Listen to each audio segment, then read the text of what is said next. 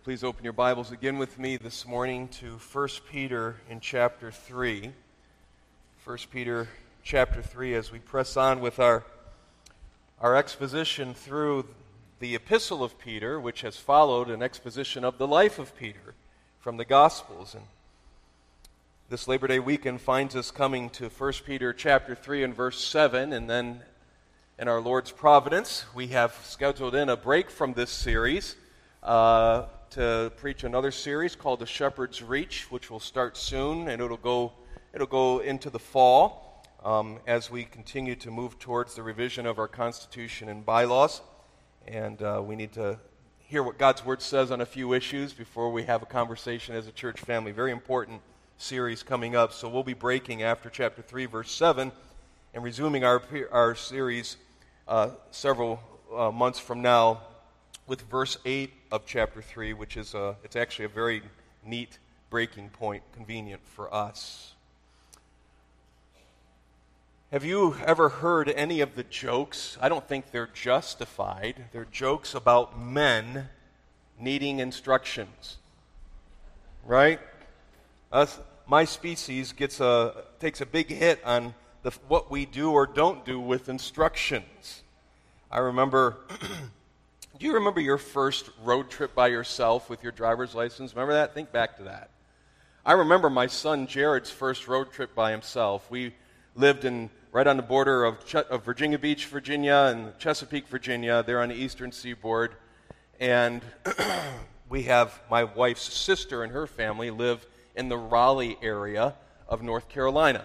About a three and a half hour drive, and my son wanted to do that trip by himself and, uh, and what he had in his hand was an iPhone with the directions app, right?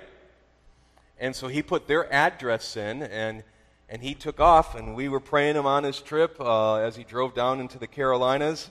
And he, he, he made a three and a half hour trip into just over three hours.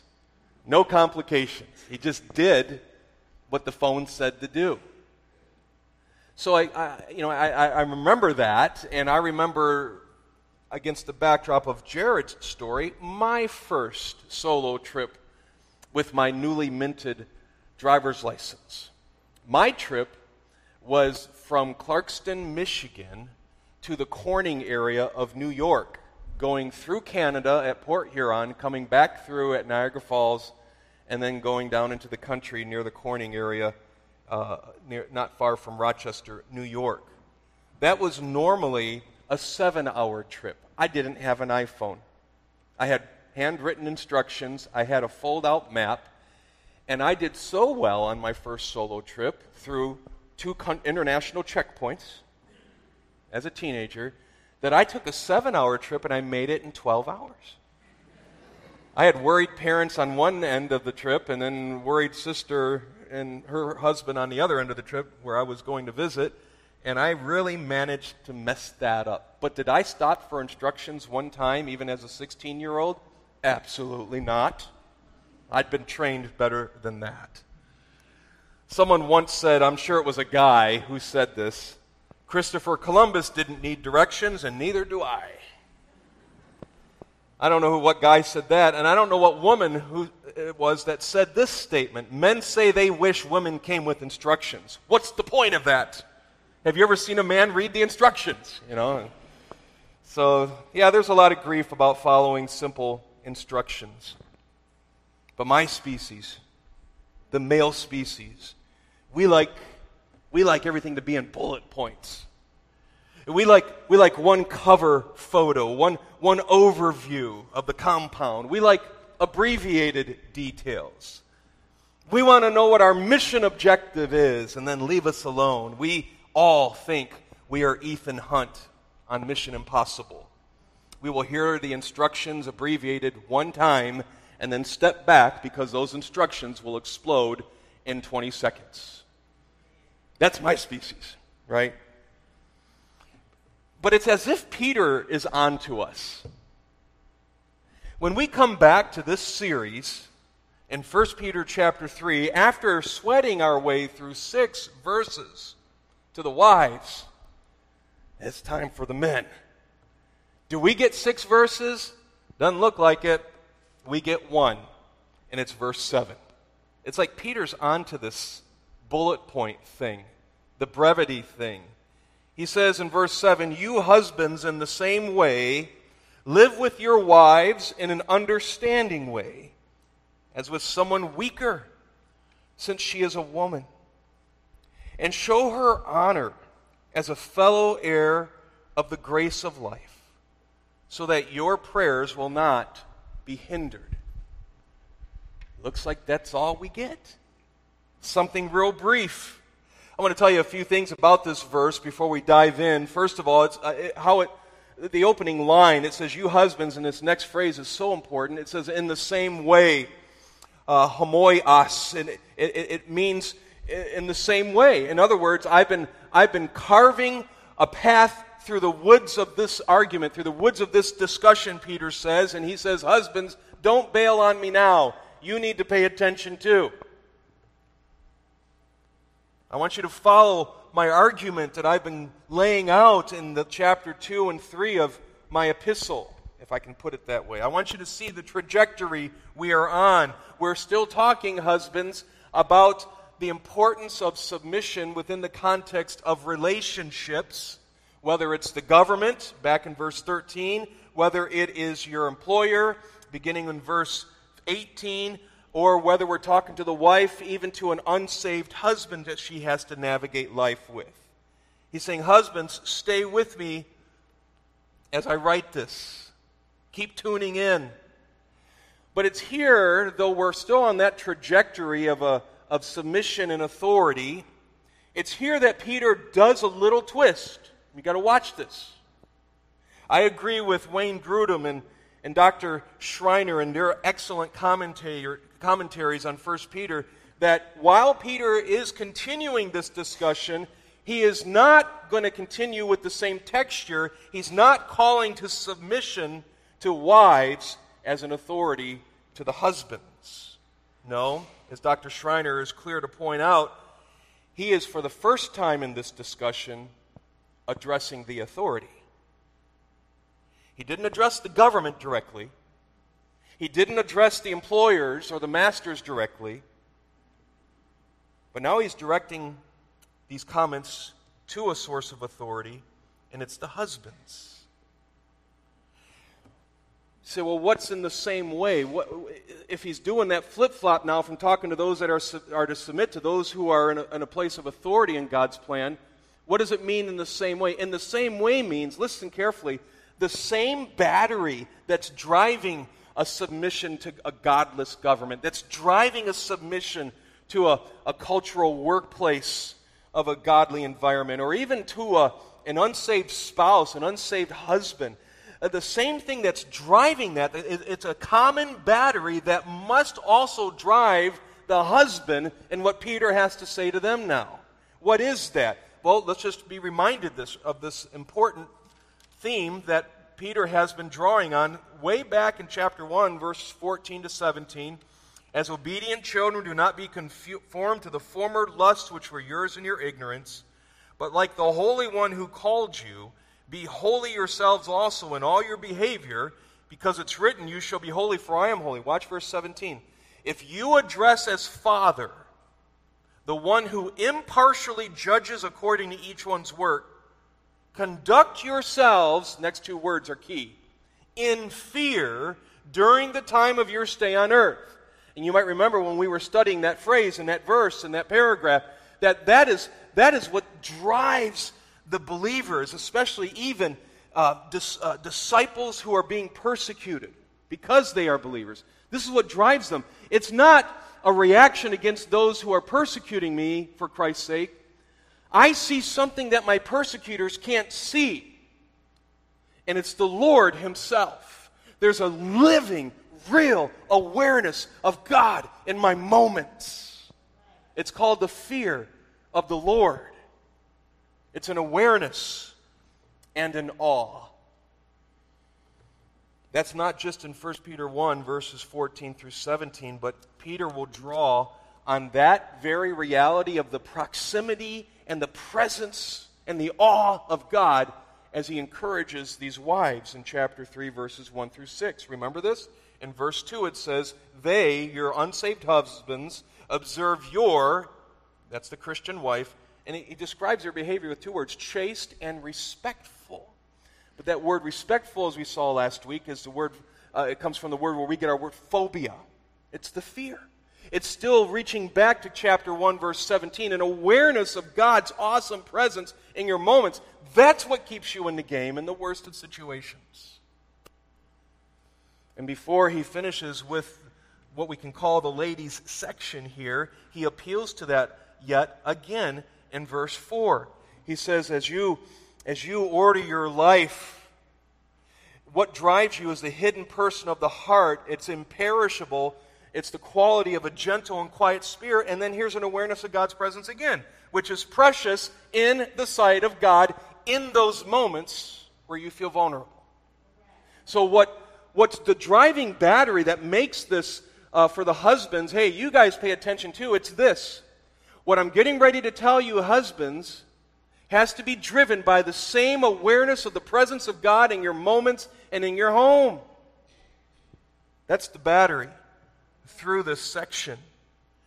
And then he says, Now here's what I want to say to you, husbands. He's writing, I think, predominantly to Christian husbands. I'll make that argument in a moment. He's saying, Guys, I know you don't like instructions. So let's see if we can keep this simple for you. You ready? And what Peter does in verse 7 is he builds two arguments hanging off of just two simple participles. It's the concept of living and the concept of granting. You see it in verse 7. It says, Live with your wives. That's a participle, it's an ongoing action. And then it says, And show her or grant her honor. Those are the two participles. If you can hold on to those two words, you'll understand this whole verse. And so here's Here's my challenge to you this morning as we get into this verse. And I'm talking not just to the men, I'm talking to the women, I'm talking not just to the married, but to the singles. What he's doing here is he is writing to Christian men that they only have two things to remember about their wife. Number one, this is it.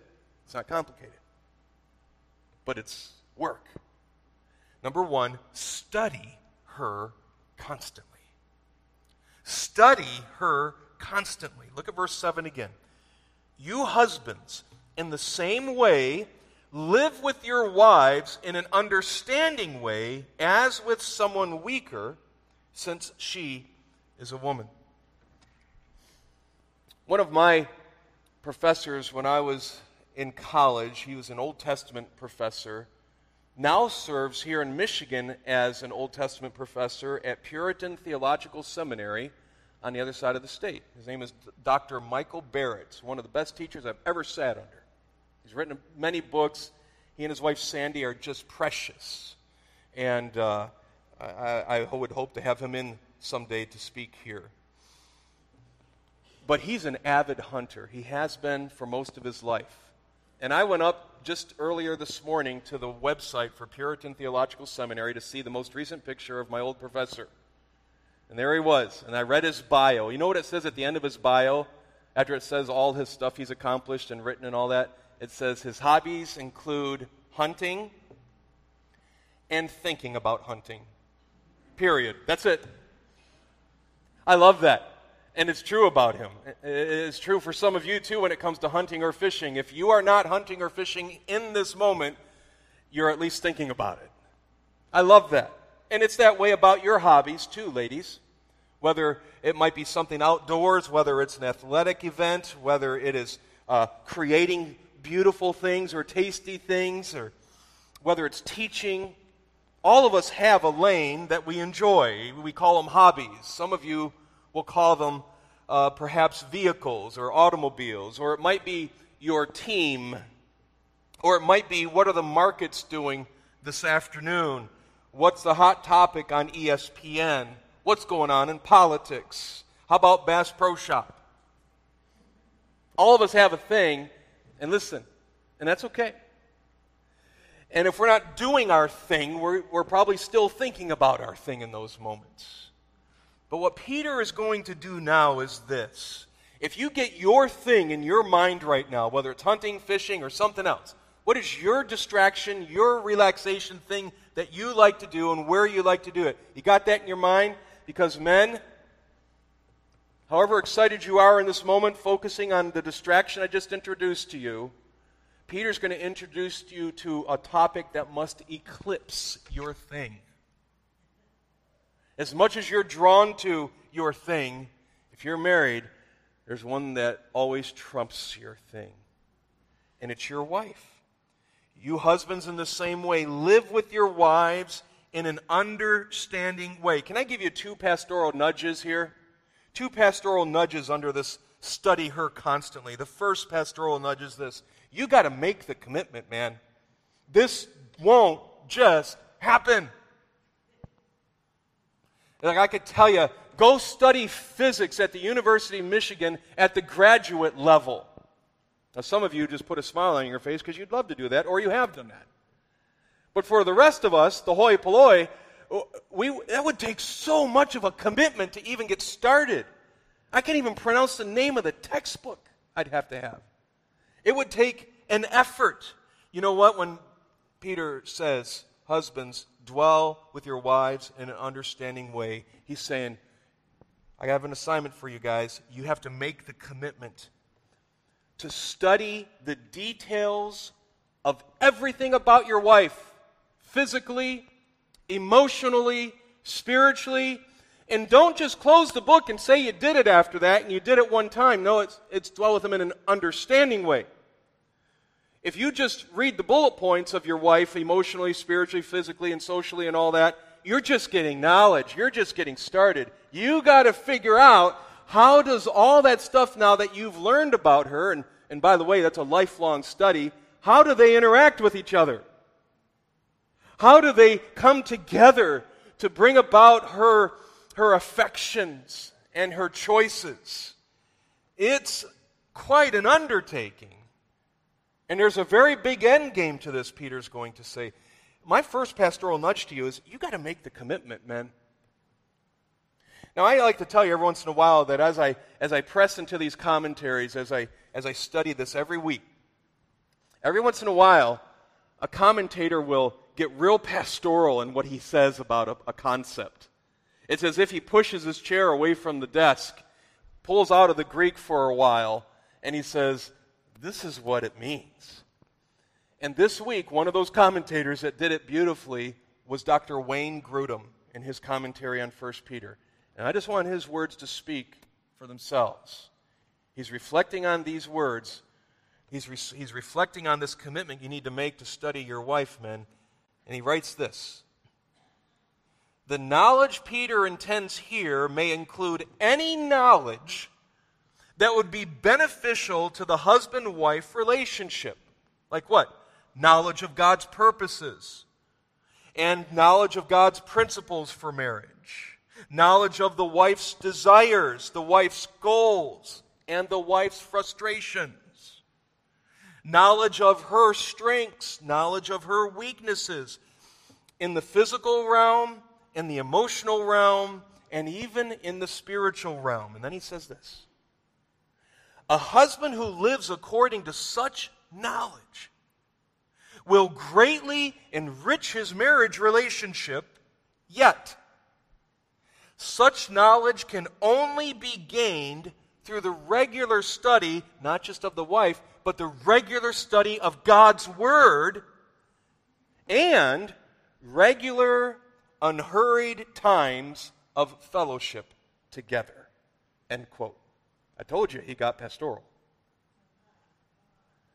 And he is on point. Peter's calling us out, man. Our favorite lane, our favorite thing, beyond any hobby, beyond any relaxation, beyond any retreat in our mind, it must run to the wife that God has given to us, studying everything and then coordinating and correlating what we study with how she responds to life. I see beads of sweat on some of your foreheads, men. You see mine? Say, I have to do that? If you're a believer, yes. Say, I don't want to do that. It's too much work. Uh, I, I don't enjoy what I know already. Okay, so I want to try to help you because we're a full service church here. And as one of the pastors, I want to tell you how you cannot do this. Ready? If you plan on not following what God says through Peter's pen, men, here's how you do it. I want to help you out. First of all, make sure you're absent all the time. Absent. You know you can be in the same room and still be absent? You can be on the same piece of property and still be absent. Do whatever you need to to be absent from your wife. You can blame work. You can even blame ministry. Just make sure you're absent. That's all. You can do this. Don't just plan on being absent, plan on being tired a lot. Get real tired. Uh, be tired and just blame it on work, and you don't have much energy for her when you get home. Just close your eyes a little bit, act slightly disinterested and very sleepy. Just act that way. You won't attract much conversation. If that doesn't sell it, then stay up super late playing video games or streaming detective movies or shoot 'em up movies. Just stay up late. Definitely bring stress into your life and be tired. So all you have to do is be absent and be tired. You don't have to do this. Oh, if that's not enough, I'll give you some more techniques here. Um, always be distracted, even when, especially when you're in the same room with your wife. Be distracted with your phone. Keep it out. Even though the most important person in the room with you right now is not the one on your phone, it's the one in, in front of you. Keep looking down. Stay with the video games and stay with the Netflix. Just be distracted. You say you need more help? I'd like to help you. Be disloyal to your wife. That's a way to fight against what Peter's prescribing here. What do you mean disloyal? Have guy friends more important to you than her. Allow your affections to fantasize and run after other women in the name of work and ministry and definitely give in to the gravity of pornography. Because that'll help not do what Peter's saying here. So you're absent, you're tired, you're distracted, you're disloyal. And they'll give you another thing you can do. Um, uh, just assume that, okay, if I got to obey Peter, I have to do it accidentally. I'm not going to plan for it. I'm only going to do it when a crisis calls for it. So live the accident life. Or, if you want more help, be arrogant, men. Look down your nose at women, and your wife is one of those. That'll kill verse 7. A couple more suggestions. Well, if you're forced to read a, a, marriage book or a discipleship book on godly men and discipline, only read and parse those books and passages and for the sake of argument with your buddy that you're reading it with, but don't bring it home to your wife. Don't talk to her about that. There's a couple more ways you can fail at what Peter's saying in 1 Peter 3, verse 7.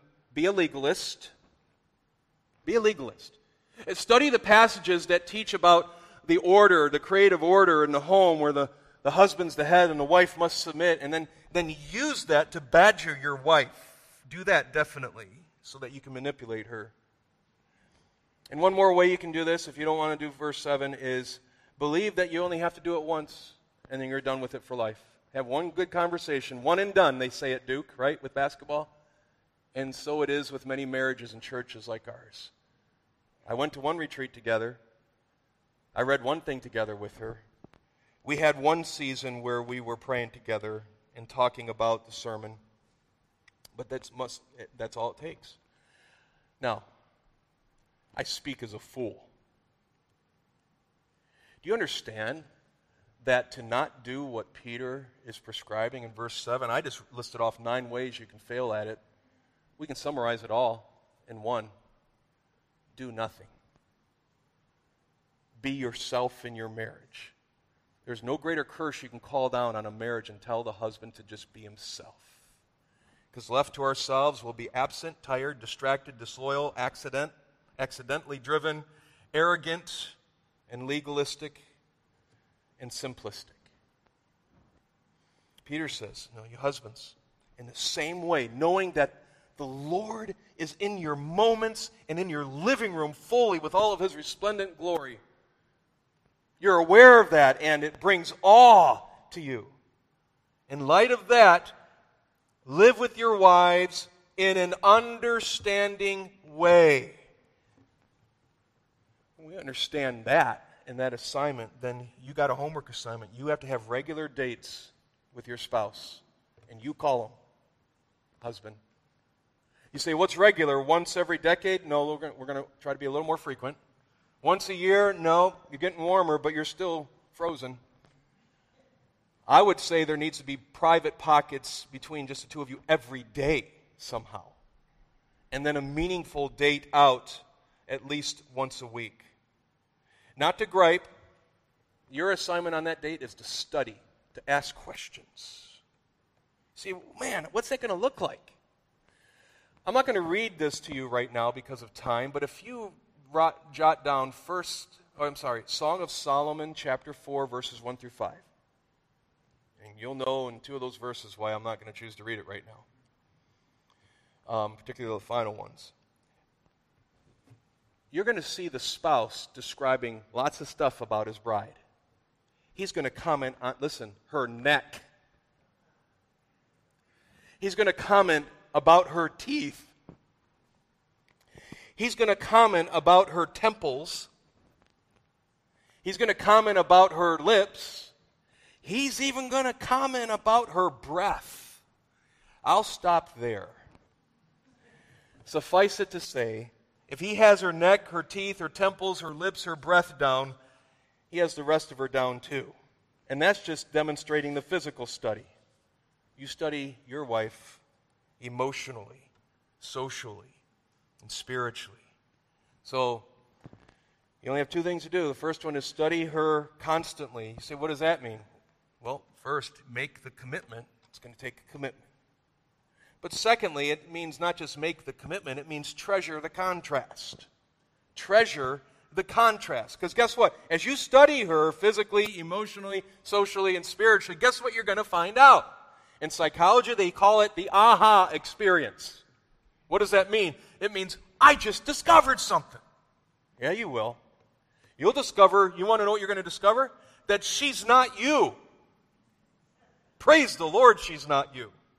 It says here, you husbands, in the same way, live with your wives in an understanding way as with someone weaker, since she is a woman. So, what are we, what are we talking about here? We'll say more. But as you study, it says here that you're studying someone who's a vessel. It says someone weaker, and some of your translations say, as with, as with a weaker vessel. It's an important word to keep in the translation, vessel. Because a vessel is created. Vessels don't just happen out of chaos. A vessel has a creator. See? And he's saying, Your wife, she's precious. She has been created by the Creator in his image. Just like you, husband. But she's not you. She's been brought by the Creator to you and the way He's created her to complement you beautifully. What Peter's doing is he's throwing an elbow at us, guys, and he's saying, Stop acting in your marriage as if you're not a created vessel, too. You're just as created as she is. She has needs of weakness, and I think primarily physically we're talking about here, especially in the context of suffering. Keep the big picture that Peter's painting here. Where she needs, with all of her strengths, she needs to be protected. She's a vessel like you, husband. Paul uses the same particular Greek word in 2 Corinthians 4 7. We have this treasure in earthen vessels, the gospel, in earthen vessels. You're both vessels. You both have strengths and weaknesses. I had a Bible teacher in college, another uh, Bible teacher. His name was Dr. Walter Fremont. And he taught some of the, the family classes. And I remember one day he got up in class and he was looking at this verse and he says, so, um, yeah, you're both vessels, right? but you're not the same kind of vessels. You have the same goal. A vessel contains a liquid, a fluid, or something like that. You have the same goal, but you're definitely not the same. He says, Guys, you're a Coca Cola can, an empty one at that. Totally empty, and therefore people discard a Coke can. They, they'll, they'll, they'll, they'll squeeze it and bend it and stomp on it, throw it at their friend, and leave it in the street. And you know what? You're still okay because you're a dude and that's what you do. You're just a Coke can. Glory in that. But your wife is an English porcelain vase. And you wouldn't treat her the way you do a Coke can because it would, it would devastate her. Coke can's going to be fine. I like that. This word for weaker here is, is a description that's only used a couple times in the New Testament, and it has to be defined by its context, but it's the same word we find in 1 Thessalonians 5.14, help the weak. Those who have a need physically or even emotionally or spiritually. Peter's writing to husbands whose wives are going through persecution like the rest of the church. And they need a safe place. You say, well, God's their safe place. Yes, and God gave them their husband. You, husband, are the expression of that safe place. As Paul would say in Ephesians 5:25, husbands love your wives just as Christ also loved the church and gave himself up for her. Back in verse 7 it says is an interesting phrase here, since she is a woman. So, what does that mean? That's he's changing words on us, and as I believe Dr. Wayne Grudem is correct, it's a particular Greek word that means um, her femaleness the beauty of her, the distinction of her femaleness in God's creation. God's created them to thrive under the protection of a husband if God brings them together in marriage. You say, well, this woman's a weakling. No, we didn't say that. Would never say that. And neither would Peter. Remember our six verses last week? We talked about a woman of strength that God paints with brushstrokes of grace. I'll tell you what, this lady that we saw, this woman we saw in verses 1 through 6 is anything but weak. See, how strong is she? She is strong in God's grace, so much so that she can even bring an unsaved tyrant husband to his knees in repentance, possibly. But she needs a safe place. Christian husband. Maybe that's why Paul would say in Colossians 3:19, "Husbands, love your wives and do not be embittered against them." So the first thing he says is study her constantly. And he only gives you one more thing, men. You ready for the second one, the last one? Number 2, lead her spiritually. Lead her spiritually. Well, I keep talking about my college experience today. I might as well tell you about a really awful experience that lasted four months, three months, in the fall of 1985. First semester in college for me. I was a freshman. Did okay in high school. I wasn't a you know huge standout, but um, did okay with academics. And I met a class that every freshman has to take called History of Civilization. And I immediately went numb just looking at the syllabus. Great teacher, gifted teacher, but he would just give us so much information. And if that weren't enough, we'd have to read chapters each week on this huge book. And I just wasn't a history person. And I was blown away by the workload. And if that weren't enough, after we got all this information from the lectures, all this information from the book, something was bound to happen every time, and it always did, and that's that there was going to be an assignment. There was going to be a test. An assignment follows every good piece of instruction. He's told us to study her constantly, and he doesn't let you leave it there. He now gives you an, an assignment, and that's to lead her spiritually. Men, The assignment is to lead your wife spiritually. Stop, men, following your wives spiritually. You say, well, they know more than I do. Well, then get to reading, get to praying. Get up, go to bed at night, get up, get some coffee, get your Bible open. Do that for a couple years and a couple decades. She'll love you for it and follow you with joy and relaxed shoulders. Husbands, can I say it again? Stop following your wives spiritually. You write the check for the gift to the church, so to speak. You don't have to do that, but take an initiative. You read the Bible. You pray. You be the first to not only go to corporate gatherings of prayer and preaching and men's ministry, but rework things that have to happen in the phone so your wife can go. Take that initiative, men. That's what we do. That's the assignment. Look at the latter half of verse 7 again. And show her honor as a fellow heir of the grace of life, so that your prayers will not be hindered. Well, if you're going to lead her spiritually, you need to realize two things. Number one, you see it in this verse. Here it is. You are on the same journey. You are on the same journey as your wife. Now, work with me here. Remember, this is a letter written by Peter to his readers in a Gentile uh, region with Jewish believers sprinkled in there. And this letter is being read publicly, and you're the husband listening to it being read for the first time. In English, we can read this in about 20 minutes. And you're listening to, you know, what we have in Christ and how so- solid our eternity is and, and confirmed, and then how we're supposed to be holy and living in the awareness of the fear of the Lord. And then you hear how we're supposed to submit to government, even godless government.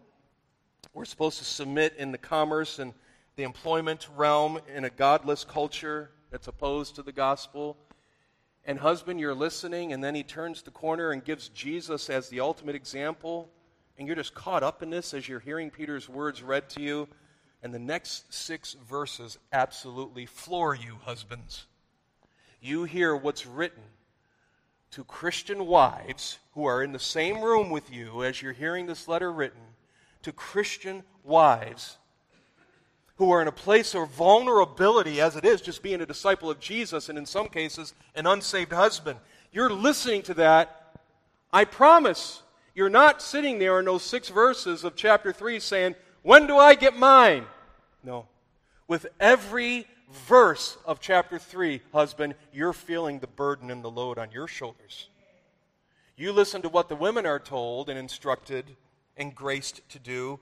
And I think we can make the argument that your verse in 1 Peter is not just verse 7.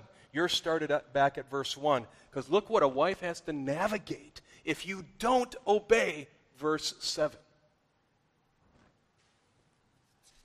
What keeps you going? The fact that she is a fellow heir. It says to literally assign her honor. It doesn't say that she's worthy of all honor. It says you assign it to her. You say, You don't know my wife's idiosyncrasies. No, I don't. You assign her honor. You say, She's not perfect. You assign her honor. It means you fix a high price there. You're not doing this to build up her self esteem. No, no, no. You are doing this to punctuate God's esteem of your wife. She is a fellow heir of the grace of life. She's a co inheritor with you. As Paul said in Romans 8 16 through 17, the Spirit Himself testifies with our spirit that we, men and women, are children of God. And if children, heirs also. Heirs of God and fellow heirs with Christ if indeed we suffer with him, we'll be glorified with him. And he says again in Ephesians 3, verse 6, the Gentiles are fellow heirs and fellow members of the body. Peter's saying it goes for your wife too. She's in this room hearing this letter read. She's part of a church. She's a fellow heir. Grudem says this speaks of your wife's fellow spiritual privilege, same as yours. You have no advantages over your wife in Christ. And Schreiner points out that, and you're not only on level ground, but you're moving towards the exact same destiny. You're working with her, men, not against her. If I were to lay a rope across the front of this auditorium and tell uh, a husband to come up to the rope and his wife, uh, often what will happen just by instinct is the wife will go to one end of the rope, husband to the other end, and they'll start playing tug of war because, well, that's what they do on every issue tug of war. He's saying, Husbands, put down your end of the rope and go around to her side of the rope and join your hands to hers. You're on the same journey, you're working towards the same goals. She's a fellow heir. She's elect like you, verse 2 of chapter 1. She's persecuted like you, verses 6 and 7 of chapter 1. She has the hope that nothing can take away from her in the gospel, chapter 1, verse 13, like you. She, like you, is on a journey towards holiness, chapter 1, verse 15. I'm sorry. Maybe I'm making a wrong assumption here.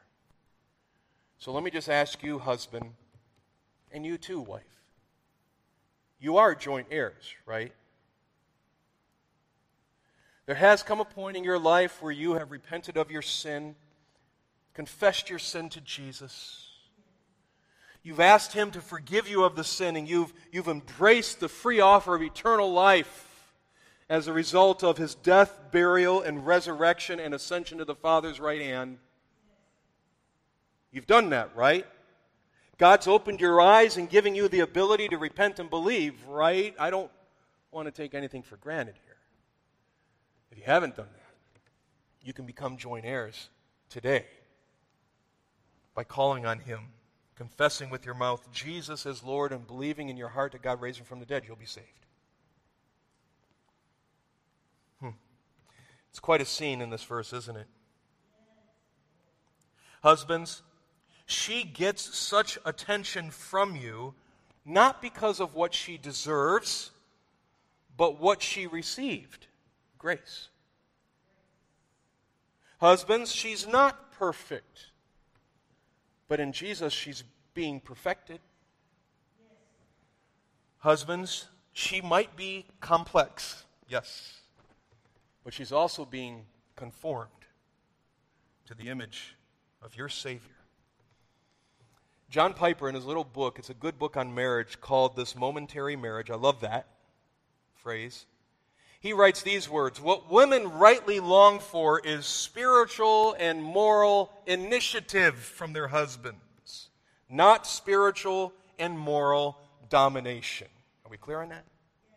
Peter couldn't be any clearer. You say, well, what if my wife's not saved yet? Well, my answer to that is this only intensifies then your studying and your leading. Because your pursuit of her and your example of a Christian will even become more urgent.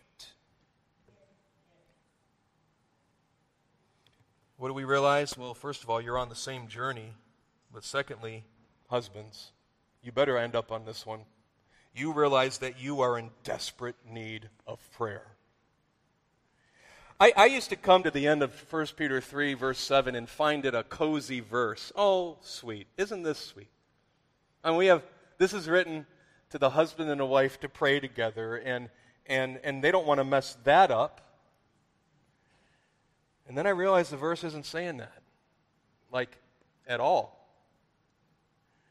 The prayers here and we hit it, we go into the passive voice, this is talking just about the husband's prayer life. You say, why? Because husbands, at this point in the, in the assignment, and in verse 7, at this point, the husbands need desperate prayer because the task that Peter is prescribing is well nigh impossible in their own strength. See, what do you mean by that? I mean, where are we in this epistle so far? What was coming before verse 7 and including verse 7 for these three chapters? The husband has to endure what he doesn't enjoy, and that's trials. The husband has to study what he might not understand, that's his wife. The husband needs to protect what he might forget, and that's his weaker vessel. And the husband must admit that his pride is a present danger. She's a joint heir. Treat her as such. Old Warren Wiersbe's right. He says, here's how, here's how it's supposed to work out in marriages the husband is the thermostat, and the wife, the thermometer. You get that out of whack with men or wife, husbands or wives, there's going to be problems in the temperature of that home. You see, when a husband lives for himself and studies himself and exalts himself and disciples himself, basically, Peter's saying end of this verse, he might as well pray to himself. He's facing a task he must have my help on and my grace, Peter says. Again, Paul gives the Spirit that drives men to pray. In 1 Timothy 2, verse 8, I want men in every place to pray, lifting up holy hands without wrath and dissension. It's quite a verse, guys. We thought we were going to have it easy today after last week. I have the joy right now of going through a book with several men in our church, just privately, in meetings or lunches Disciplines of a Godly Man by R. Kent Hughes. Listen to Pastor Hughes describe what it means to be a husband. The man who sanctifies his wife understands that this is his divinely ordained responsibility. Is my wife more like Christ because she is married to me? Or is she more like Christ in spite of me? Has she shrunk from her likeness because of me? Do I sanctify her or hold her back? Is she a better woman because she is married to me? Wow, what questions. And so Peter's just like, got to talk to the guys now. Let's see if they can get something real simple. Study her constantly and lead her spiritually.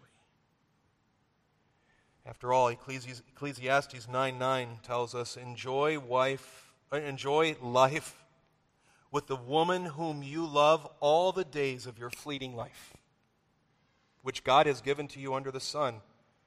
For this is your reward in life. So, Mr. Hunt, do you accept this mission? Are there any questions? Except you're not Ethan Hunt, men. You're you. And this assignment, this mission, will not self destruct in three minutes. And let me just say something to all men and all women under the sound of my voice. You know what you got right now with, because of this verse? You have a prayer list for our church men and our church teens and our young men and our elderly men. And you have two points on your prayer list for each one of them. Even the ones that aren't married or no longer married, that they would still have the posture of a heart like this as gospel people. Lord Jesus, thank you for showing us men in front of everyone what you showed the women in front of everyone last week. That we are not left to just figure it out and navigate the rough ride home in a hostile country of God haters and creator rejectors. No, you speak to every, every detail, even right down to the most private parts of our lives, our marriages. Thank you for the gospel that leaves no blank unfilled in our pilgrimage. In Jesus' name we pray. Amen.